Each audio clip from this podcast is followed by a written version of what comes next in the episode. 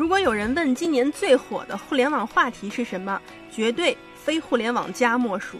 互联网加概念的首次提出者就是眼前这位高大但又有些书生气质的人——于洋，易观国际创始人、董事长。二零一二年十一月，于洋发表了一篇以“互联网加”为题的公开演讲，首次提出了“互联网加”的理念。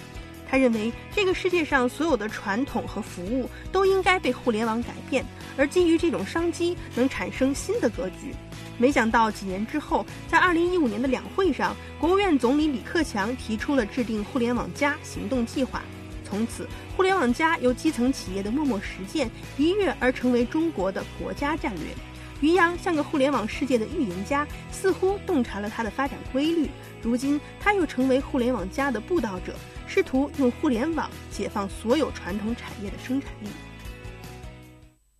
那么，在今年的两会上，总理提出“互联网加”的这个概念，是不是有点你预想不到，还是你意料之中？确实没有想到。就是成为国家的战略，所以我们也觉得是这是一个比中彩票还低的几率，就是一个公司提出的概念成为国家的战略。但仔细想想呢，又觉得是一个合情合理的这样的一这个一种出现。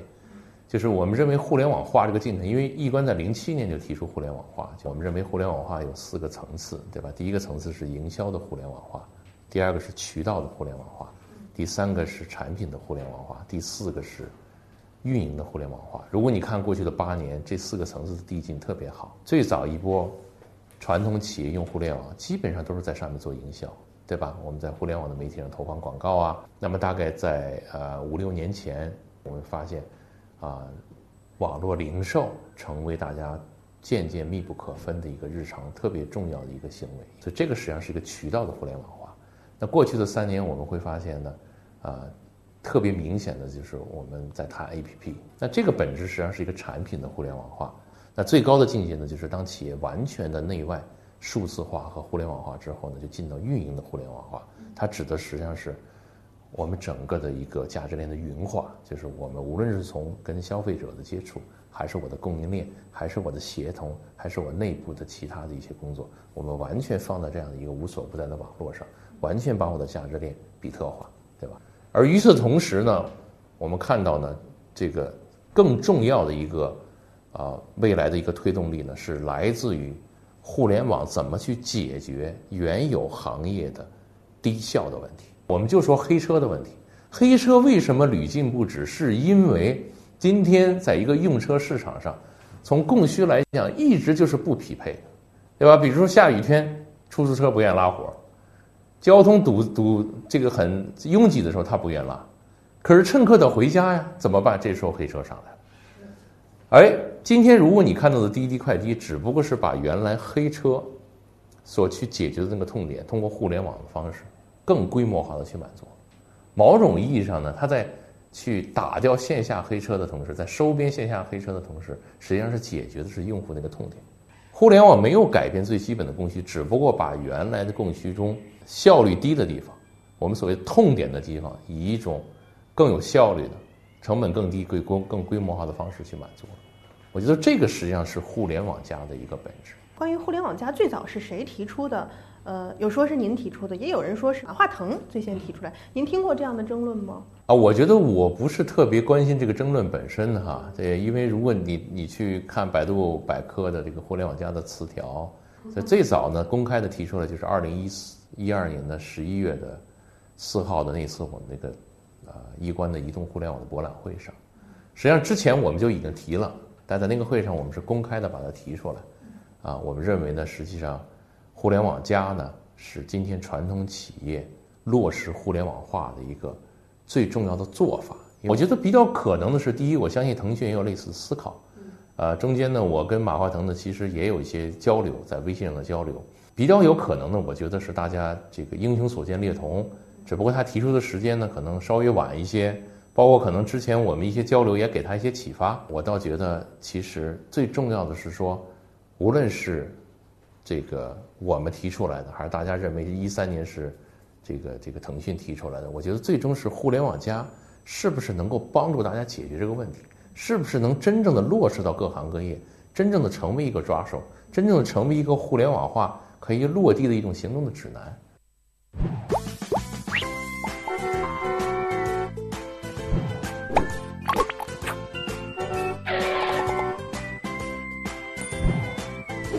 互联网加之风劲吹，搅动了传统行业的一池春水。各行各业在拥抱互联网的同时，也免不了困惑和迷茫。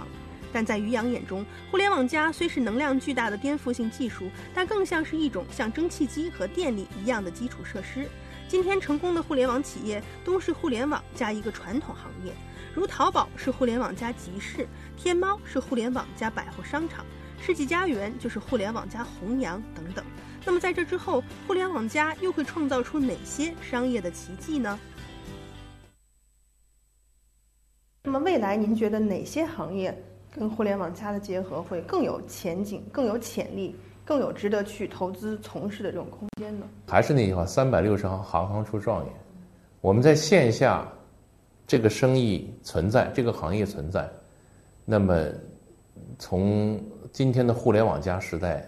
即便是今天这个互联网的速度很快，它的这种颠覆性很强，我认为它依然会存在。比如，我们就拿煤炭行业，煤炭行业是大家认为传统的不能传统，而且觉得好像这个事情要被淘汰掉的。我不这么看。第一，今天的整个的煤炭，对吧？从过去的五六年前的当时供不应求，走向今天远远供大于求。但与此同时呢，煤炭作为一种依然是一个重要的能源，其实它还有很多可以去利用的地方。第二个呢，就是是不是还存在在整个能源供应的产业链的上下游效率不匹配的？就是需要煤炭的，其实不能以低成本拿到，而不需要煤炭的，实际上它比较容易的去能够去啊获得这项的一些资源。所以基本上来讲，我觉得各行各业只要在线下存在，线上。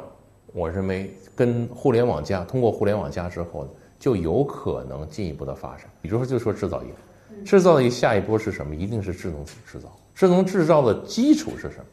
我觉得互联网加是一个特别重要的基础，因为只有通过互联网加，你的这个所谓智能制造，包括我们所谓的工业四点零的基础设施才能具备，你才能真正实现柔性制造，才能真正实现按需制造。才能真正的实现时空分离的制造，通过 3D 打印的一些东西。没有互联网，那我觉得基本上来讲，你还是在传统的制造工艺中。说到这一点，您刚才也举了很多互联网加什么等于什么的案例哈。按照这个逻辑，其实，在互联网的生态圈里面，应该是百花齐放、百家争鸣的。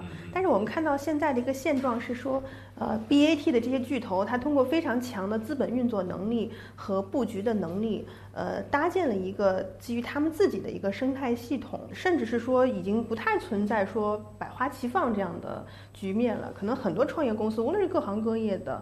再去做创业、做互联网加的时候，他都要选择一个呃站队的问题，我加入哪个大的集团的问题。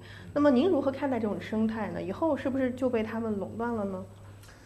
我觉得呢，呃，在不同的这个历史时期呢，可能都会有一个时刻，大家觉得好像哎呀创新无望。我记得特别清楚，就是《侏罗纪公园》的第二集吧，啊，里头有特别我经常印象很深的一句台词，就是 “Life”。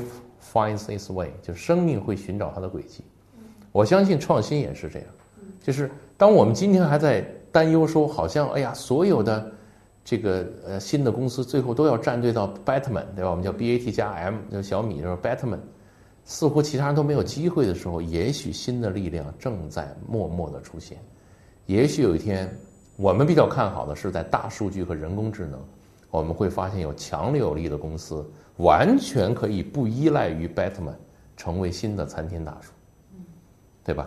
就好像我刚才举了 Intel 这个例子，对吧？当时大家觉得，哟，那我还有什么机会啊？没有机会啊！但是后面出现了 Google，当 Google 非常强大的时候，当大家觉得好像没有新的机会的时候，Facebook 就出来了。然后我们现在就出现了 Uber，Uber 是继这个 Google、Facebook，对吧？包括 Twitter 这些公司之后，大家认为真的又是一个千亿美金可以挑战的公司。从易观来讲，我们也特别希望我们旗下的大数据业务能够成为 Batman 之后第五大生态体系。从这个大数据的角度，能够通过数据为数字化的企业提供粮草和血液。早在二零一二年，于洋在做客在路上节目的时候就跟我聊起过，当时火爆的微博在一年半之后就将从盛极回落到平稳的状态。果不其然，微博的使用人数和活跃度从二零一三年起逐年下降。当时在微博市场是与新浪一争高下的腾讯、网易和搜狐等公司也纷纷减少对微博的投入，市场竞争趋缓，取而代之的是微信的迅速崛起和火爆。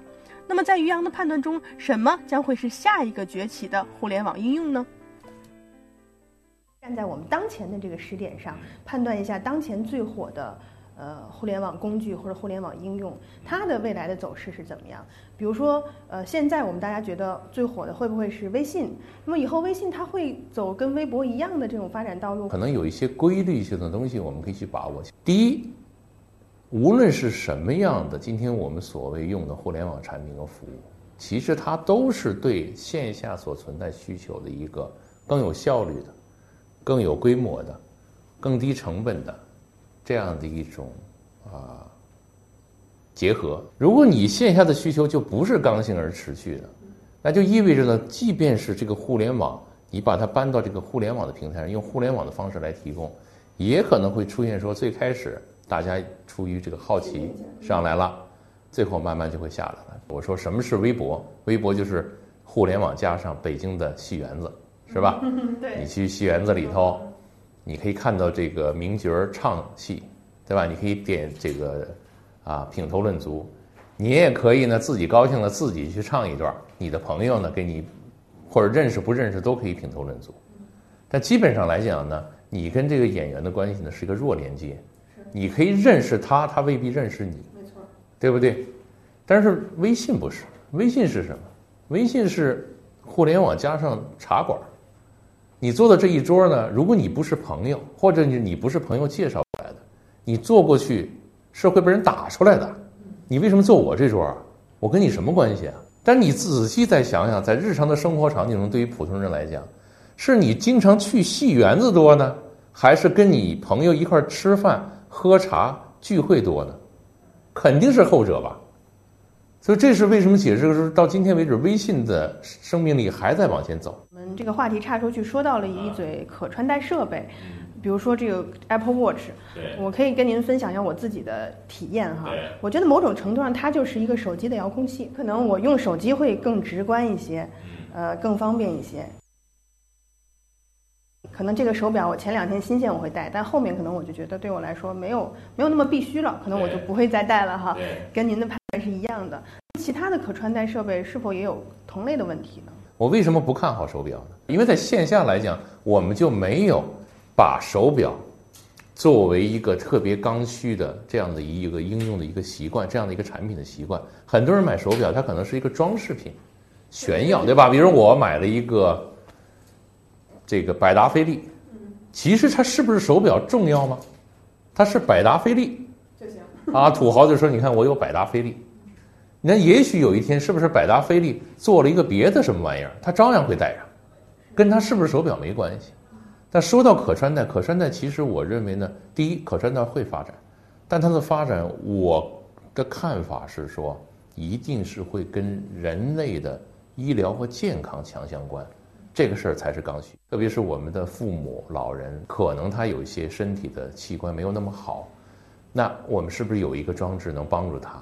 能不能去时刻去感知，甚至能够发出一个主动的这个提示，说哦，他应该做这个检查了，或者说他应该怎么样？如果跟这个不结合，只是说像 Apple Watch 一样，除了炫耀它是一个苹果手机，还有什么呢？所以我敢打赌，最多你两年你就不会戴了。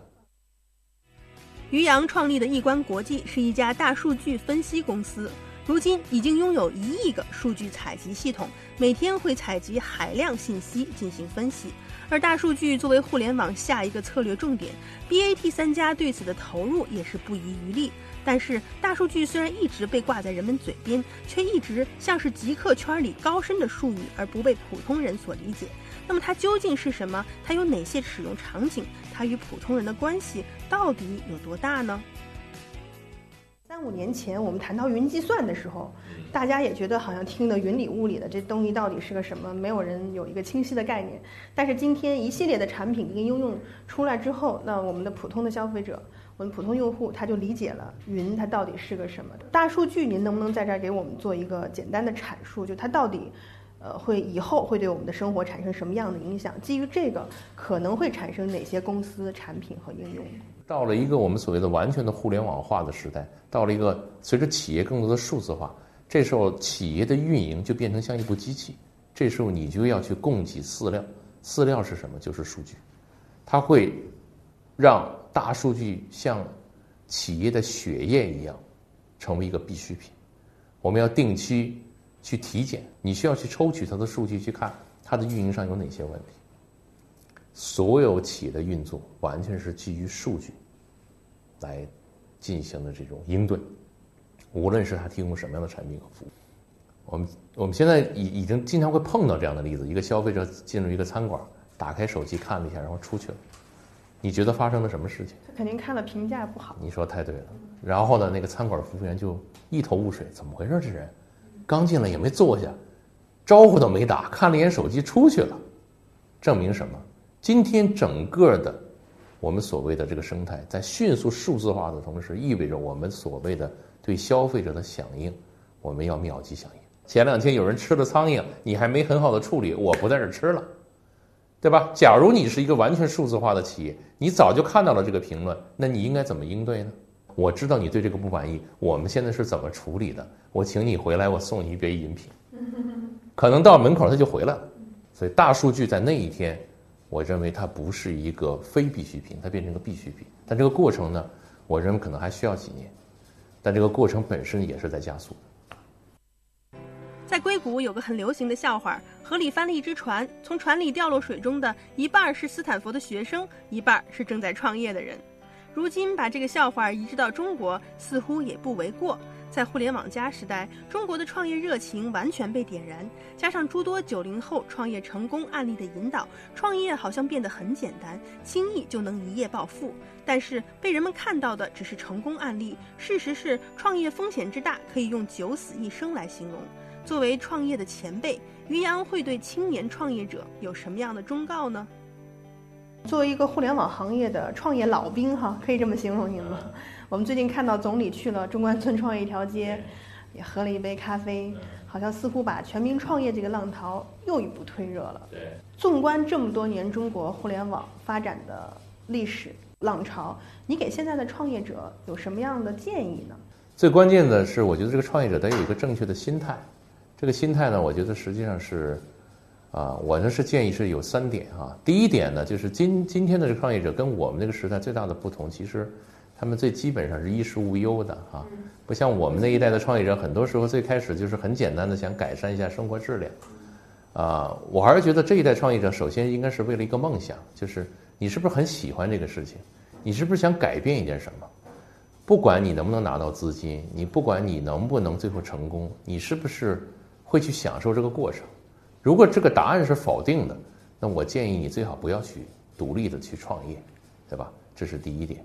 第二点呢，其实创业呢，我也不认为非要一定你完全从头开始，其实也完全可以去找到一个正在成长中的平台，你加入它，加入进去，能把自己的价值能跟这个平台的价值很好的匹配，淋漓尽致的发挥出来，这也是一种创业。你为什么非要从零开始呢？中国人这个宁做鸡头不做凤尾，其实害了很多的企业，也害了很多年轻人，对吧？没有必要的事情。第三个呢，我还是觉得呢，今天互联网加呢。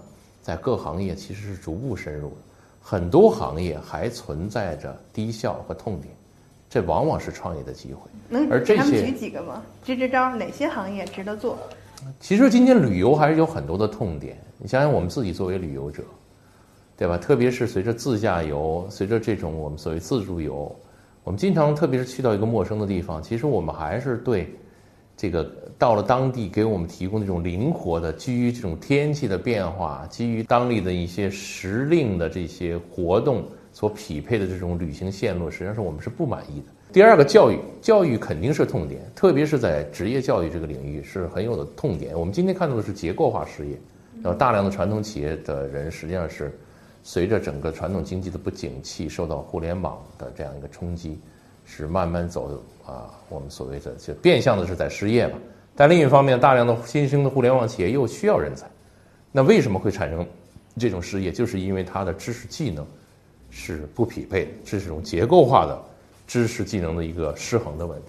那第三，可能医疗，比如说你即便头疼脑热，你是在社区医院，但是你很多的指标能传到一个中心，一个大数据中心，说这实际上是在有效的分诊引流的同时，又能够避免。错过去捕捉这个大病前兆的最最佳时机进行诊断和干预，对吧？就是这里头肯定还是痛点。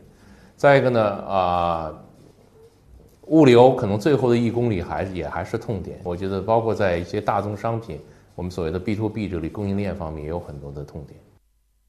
二零一四年以来，天使投资市场日渐火爆，在大众创业热情高涨、新三板市场迅速升温以及 IPO 创富效应等因素的吸引下，众多上市公司纷纷投身其中，成为天使投资市场一股重要的力量。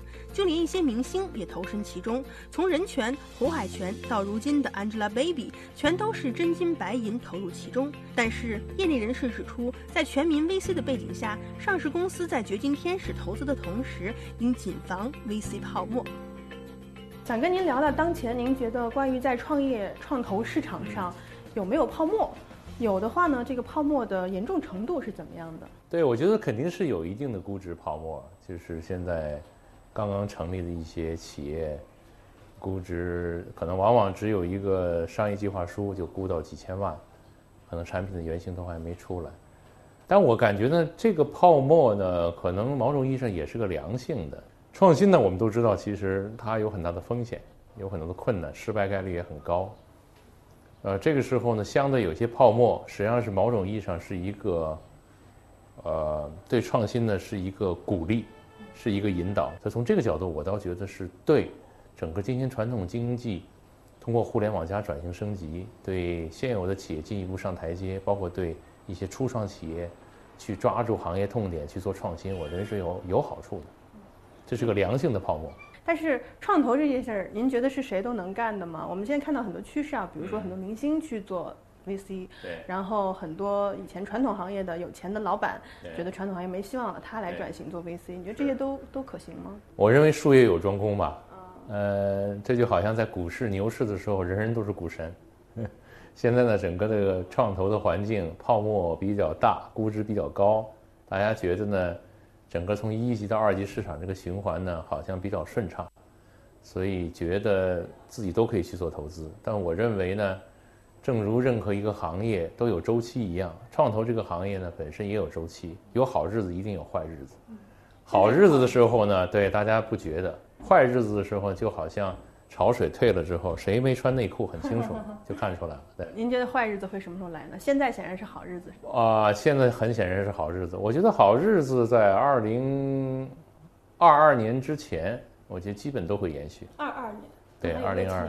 对，是是，没有问题。只不过中间它会有一些波段，那基本上这个从大方向应该没有问题。二二年是怎么判断出来的呢？这个时间？二二年是本届政府的这个执政到期日嘛？哦。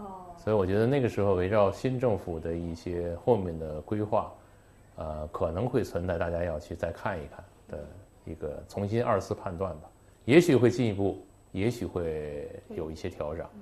我们觉得今天的政府还是一个相对呃强有力的政府，所以我想，而且鼓励做经济活动最最需要的就是稳定的这种所谓的这种监管环境和政治环境。